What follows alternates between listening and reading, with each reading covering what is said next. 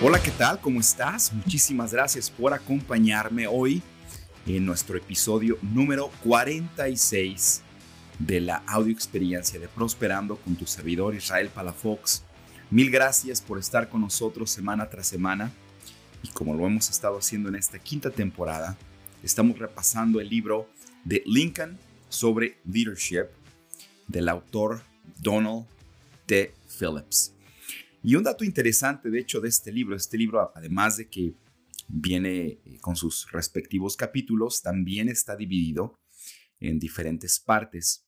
Justo estamos explorando la primera parte, todo lo que tiene que ver pues con el capítulo 1, 2 y 3 son prácticamente lo que forman parte de esta, de esta primera sección. Y el título de esta primera sección o parte del libro es personas. Entonces, prácticamente lo que hemos estado repasando, lo que hemos estado aprendiendo, tiene que ver con el estilo de liderazgo en cuanto a las personas, el trato que él tenía con ellos o con ellas, las diferentes eh, etapas o fases que él tuvo que atravesar como líder. Y de hecho, este es el último capítulo que forma parte de esta sección. La próxima sección tiene eh, que ver con los valores que caracterizan a un buen líder. Bueno, el título del capítulo del día de hoy es Persuade en lugar de obligar. Y fíjate que aquí es donde se puede llegar a entrar hasta cierto punto en un debate porque puede pensarse que se supone que un líder es quien debe demandar, ¿cierto? Y se supone que todas las personas que forman parte de este grupo, de esta organización, de este país, de una familia, ¿no se supone que entonces tienen que obedecer? Si este no es el caso, pues entonces, ¿por qué? ¿Cuál es el porqué del liderazgo? Y bueno, precisamente en este capítulo vamos a aprender de lo que realmente significa ser un líder un líder de influencia. Y entendamos, entendamos entonces este, este concepto de qué sucede cuando se nos obliga a hacer algo. Piensa tú en aquellas situaciones en tu vida en las que te han obligado a hacer algo. Creo y quiero pensar que muy, en muy pocas ocasiones en muy, pero muy pocas ocasiones realmente alguien nos ha obligado a ser alguien. Afortunadamente vivimos en un país o países o sociedades en donde pues no estamos sujetos a este tipo tal vez de estilos de gobierno en donde literalmente se está obligando a la gente a hacer algo. Pero supongamos, ¿verdad?, que en algún momento hemos sentido que se nos ha obligado a hacer algo. ¿Qué sucede cuando tenemos que, pues ahora sí que obedecer al líder porque se nos está obligando. Bueno, si tú eres como la mayoría de las personas, así como yo tal vez, si vas a hacer algo que se te obliga, lo haces de mala gana.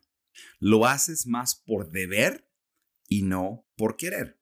Y creo que tú y yo entendemos muy bien lo que sucede cuando nosotros, por ejemplo, estamos haciendo algo de mala gana. Ya sea que estoy en la casa, en el hogar y me pidieron que hiciera algo como integrante de esta familia y lo hago de mala gana, o formo parte tal vez de una organización, de algún establecimiento y se me pide que haga algo y lo hago de, hago de mala gana, pues lógicamente que va a haber consecuencias por el simple hecho de yo hacer esto de mala gana. De igual manera, también va, va a haber consecuencias si hago algo por deber y no por querer. Hay una gran diferencia. Y creo que la gran diferencia tiene que ver con el resultado, porque al final del día no vamos a poder dar lo mejor de nosotros. No porque no queramos, simplemente porque no nos sentimos que podemos hacerlo, que queremos hacerlo y lo hacemos de mala gana. Por el contrario, si tú eres entonces un líder y estás obligando a alguien a hacer algo, el principio fundamental que entonces tienes que recordar es este no vas a sacar lo mejor de la gente, que de hecho en sí, esta es una de las mejores cosas que un líder puede hacer, sacar lo mejor de la gente. o que la gente quiera sacar lo mejor de ellos. Fíjate que el libro hace un comentario bastante interesante precisamente al inicio de este capítulo y hace referencia que por definición un líder no debe de usar la fuerza, ya que al momento que lo hace, ya está abandonando lo que es ser un líder. Me encanta. Y fíjate que conforme estaba leyendo este capítulo y conforme me estaba preparando, tomando notas de lo que quiero compartir o lo que voy a compartir en esta ocasión, por alguna razón me vino a la mente esta imagen de líderes. Líderes que he visto en la naturaleza, por ejemplo, cuando veo estos grupos de aves eh, emigrar prácticamente largas distancias. Creo que tú has visto esto eh, en persona o posiblemente has visto algún video o fotografías de estas aves que vuelan en una formación de V y lo hacen precisamente para permitirles viajar mucha más distancia.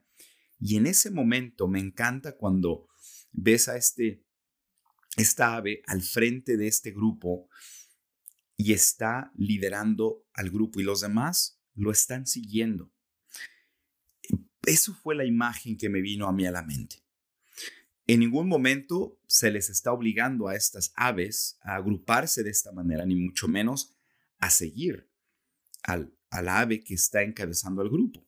Aún así, quiero pensar que estas aves lo están haciendo de muy buena gana y están siguiendo, en este caso, al líder.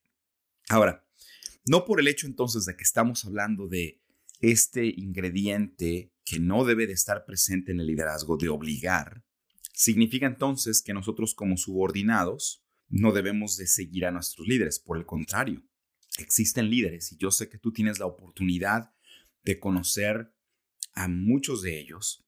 Existen líderes que en lugar de obligarnos, nos inspiran. Existen líderes que en lugar, de obligarnos, nos influencian a hacer algo. Existen, existen líderes que en lugar de obligarnos nos invitan. Existen líderes que, que en lugar de obligarnos nos enseñan. Y esto es precisamente la responsabilidad de un líder. En el libro se hace este comentario que creo que es muy importante entender referente a Lincoln.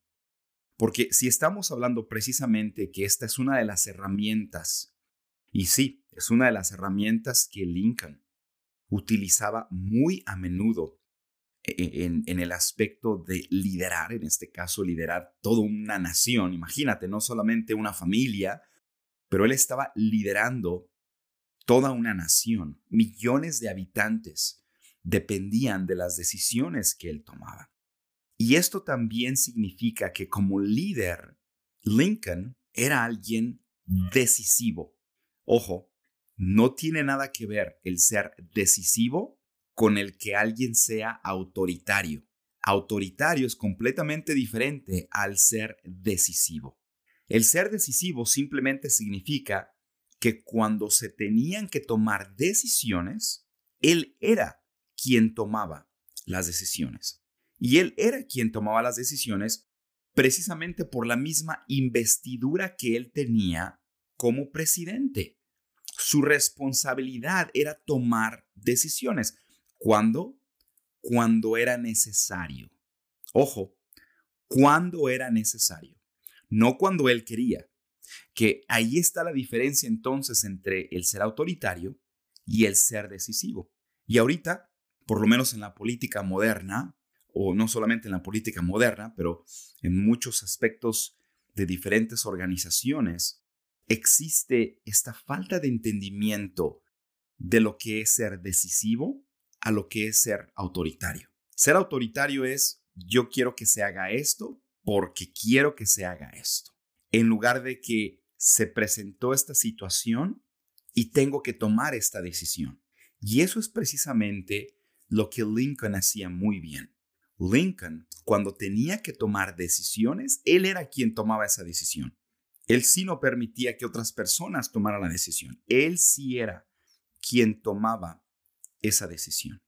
Entonces, tú como líder, ya sea que eres líder de una familia, ya sea que eres líder de una organización, ya sea que eres líder de alguna organización empresarial, alguna organización religiosa, tienes que asegurarte de entender que cuando se tienen que tomar decisiones, sí tenemos que ser decisivos. Sin embargo, aquí viene un dato también muy interesante sobre la manera en la cual Lincoln tomaba decisiones. Antes de tomar decisiones, él se aseguraba de tener completo entendimiento de la situación a la cual él tenía o en la cual él tenía que decidir. Y por esa razón, él consultaba con muchas personas para asegurarse que está, entendiendo el problema, para asegurarse que está entendiendo la situación sobre la cual él tenía que tomar una decisión. Y eso es un aspecto importante del ser decisivos. No olvidemos esto. Porque de nuevo, si nosotros estamos ejerciendo nuestra autoridad como líder, y ya mencioné algunas de las organizaciones o aspectos o situaciones en las que nos podemos encontrar y ejercemos nosotros ese liderazgo sin la consulta, sin la, opinión, sin sin un entendimiento, tal vez no perfecto, pero sí un entendimiento completo de lo que se tiene que decidir, entonces caemos en el error de caer ahora en un estilo autoritario, caer en el estilo de un como se le conoce, un dictador, en donde prácticamente tú eres el que va a tomar la decisión, pero lo haces sin ni siquiera consultar a otras personas. Fíjate que un aspecto entonces que le permitía a Lincoln precisamente el tener esta habilidad de influenciar, el tener esta habilidad de enseñar y de guiar a otros sin necesidad de que ellos se sintieran obligados a seguirlo, fue precisamente de que Lincoln seguía la famosa regla de oro. Es decir, él trataba a la gente como él, Lincoln, quería que lo trataran a él. Esta famosísima regla de oro, que por cierto viene del hermosísimo libro de la Biblia, de uno del mejor maestro, de hecho, en mi opinión, Jesucristo. Él es, él es quien enseñó esto. Y fíjate qué interesante porque existe ahora un debate moderno en cuanto a que hay una ley aún mejor que la ley de oro. Ahora también se habla de que hay una ley que es la ley platino. No sé si has escuchado esto. Y la ley platino no solamente nos dice de que debemos de tratar a los demás como nos gustaría que a nosotros nos trataran, sino por el contrario, la, la ley platino dice que debemos de tratar a otras personas como a ellos les gustaría que se les tratara. Una pequeña diferencia. Por ejemplo, la regla de oro diría, no hagas a los demás lo que no te gustaría que te hicieran a ti. O trata a los demás como te gustaría que te tratasen a ti. La regla platino, según los expertos, dice ahora, no hagas a los demás lo que ellos no quieren que se les haga. O trata a los demás como ellos desean ser tratados. Sea que tú sigas la ley de oro o sea que tú sigas la ley platino, Creo que en esencia ambas de estas leyes tienen la consideración para con otras personas. Independientemente de que estamos hablando de que tú quieres que te trate la gente como tú quieres que te traten a ti o de que tú quieres tratar a la gente como ellos quieren que las traten, independientemente de eso, siempre tiene que existir esta consideración para con otras personas. Y esto se aplica también precisamente en el aspecto del liderazgo. ¿Cómo es que Lincoln aplicó esto en su vida de líder? ¿Y cómo es que tú y yo podemos aplicar esto también a nuestra vida de líder? Número uno, él era un experto en delegar. Lincoln entendía muy bien, fíjate, esto me encanta muchísimo de Lincoln, porque aun cuando era él, en aquellos años, me imagino que aún así como el día de hoy, el presidente de los Estados Unidos es el hombre más poderoso o la mujer más poderosa, no solamente del país, pero también del mundo, por así decirlo. Pero aún así Lincoln entendía de que él, él no sabía todo y por consecuencia no podía hacerlo todo, lo cual es un contraste muy grande de la idea que muchos llegamos a tener sobre lo que debe de ser un líder. Muchos pensamos de que un líder debe de saberlo y entenderlo todo. Muchos pensamos de que un líder debe de hacerlo todo. Y no, ese no es el caso. Y especialmente si tú como líder piensas y sientes que tienes que saberlo todo o piensas que tienes que hacerlo todo, estás en un error. Porque uno de, de las prácticas que tienes que implementar inmediatamente es precisamente el delegar. ¿Qué sucede cuando tú delegas a otras personas? Cuando tú le das una asignación o le pides a una persona, mejor dicho, que se haga cargo de uno de los aspectos, escucha bien, de uno de los aspectos que tiene que ver con tu responsabilidad de liderazgo. Pero mejor, esa función o esa decisión se la das a alguien más. De esta manera, tú no tienes que tomar esa decisión, aun cuando te pertenece, por así decirlo, por responsabilidad, pero le permites a otra persona que sea partícipe de esta responsabilidad. Te voy a decir lo que va a suceder. Cada vez, cada vez que a tu servidor le han permitido recibir algún tipo de responsabilidad por delegación, es decir, el líder de esta organización me pidió que yo me hiciera cargo de esto, que yo sé que tiene que ver con su responsabilidad, pero él me pidió o ella me pidió hacerme cargo de esto. ¿Sabes cuál fue la reacción inmediata en mí? Inmediatamente pude sentir cómo es que esta persona, este líder o esta líder, confían en mí. Y eso me permite a mí poder dar de lo mejor, poder sacar lo mejor. ¿Por qué? Porque yo quiero mostrar de que yo soy capaz también de tomar ese tipo de decisiones, de que yo soy capaz de hacer ese trabajo también. Y esto nos lleva entonces al siguiente aspecto que Lincoln se aseguraba de aplicar, la confianza. Por consecuencia de que él esperaba lo mejor de sus subordinados, él pudo por medio de, la delegación, pero él pudo también el poder tener este, este ambiente de confianza. Fíjate que él esperaba que sus generales, sus generales, que tenían responsabilidades, tal vez ciertas secciones del país, ciertas, ciertos aspectos del ejército, él esperaba que todos y cada uno de ellos se comportaran y tomaran decisiones como si ellos fueran los jefes supremos de las Fuerzas Armadas. Es decir, Lincoln como el presidente, él es el jefe supremo o era el jefe supremo de las Fuerzas Armadas. Bueno, él esperaba que sus generales pensaran, se comportaran, fueran dueños de su responsabilidad como si ellos mismos fueran los jefes supremos de las Fuerzas Armadas.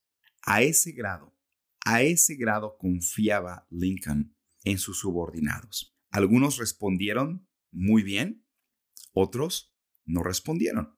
Y lógicamente que los que no respondieron, bueno, pues él tuvo que sustituirlos hasta encontrar a la persona o las personas en quien él podía tener esa confianza. De hecho, más adelante en un capítulo vamos a hablar precisamente sobre esto a, más profundidad.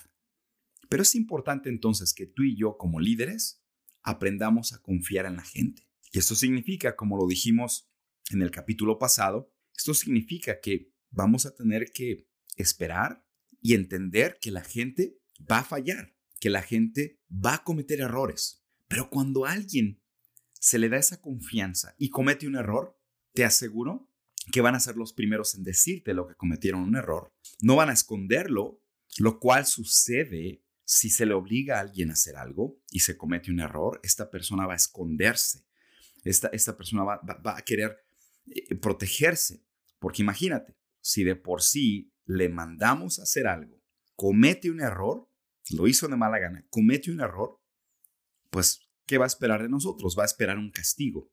En cambio, cuando yo confío en alguien hacer algo y esta persona llegase a cometer un error, te aseguro que esta persona viene y me dice primero que cometió un error.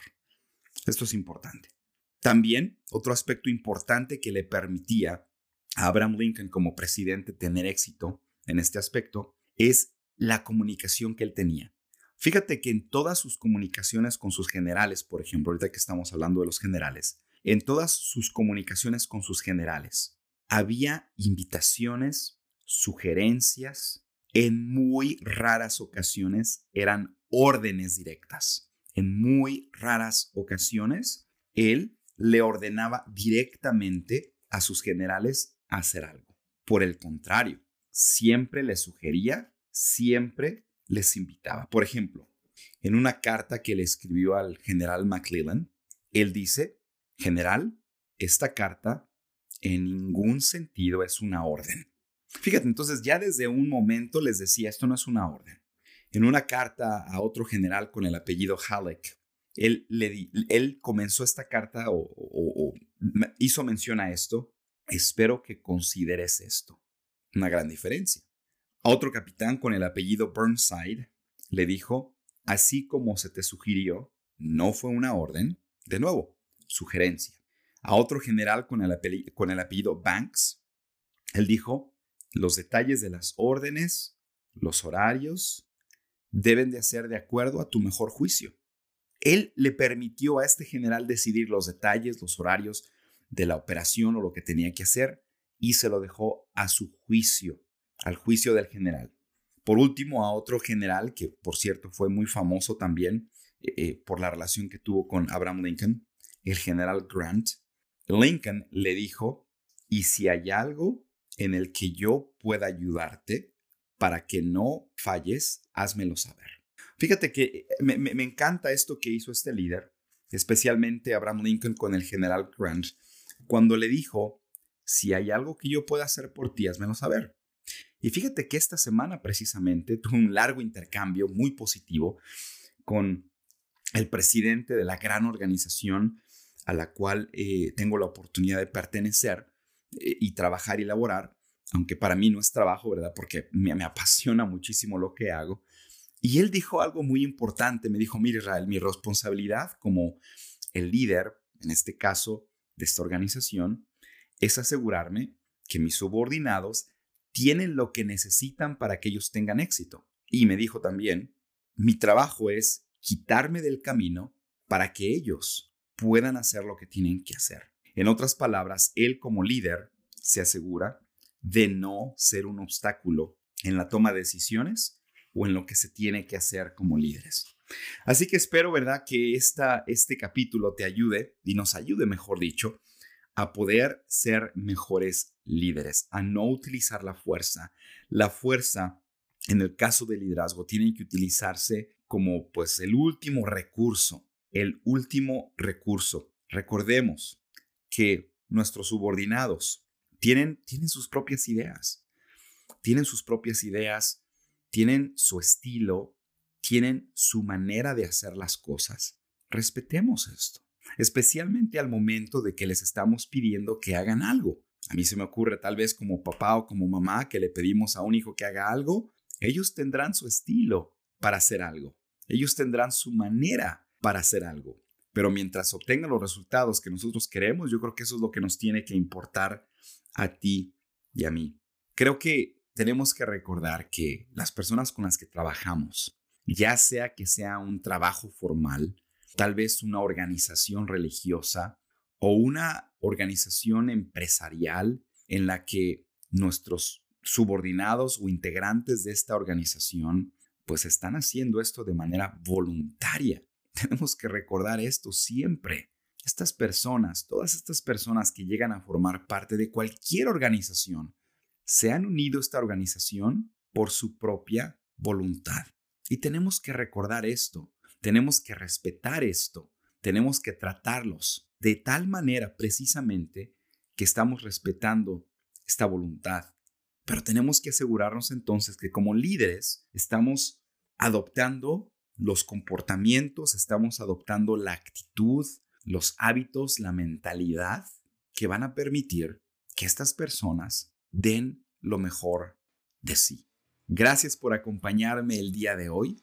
te invito a que apliques una o dos o todas las cosas que aprendiste esta semana al momento de estar liderando esta organización, esta familia, esta sociedad o lo que tú pertenezcas, que tienes la gran oportunidad y la gran responsabilidad de liderar. Gracias y nos escuchamos pronto. Hasta luego.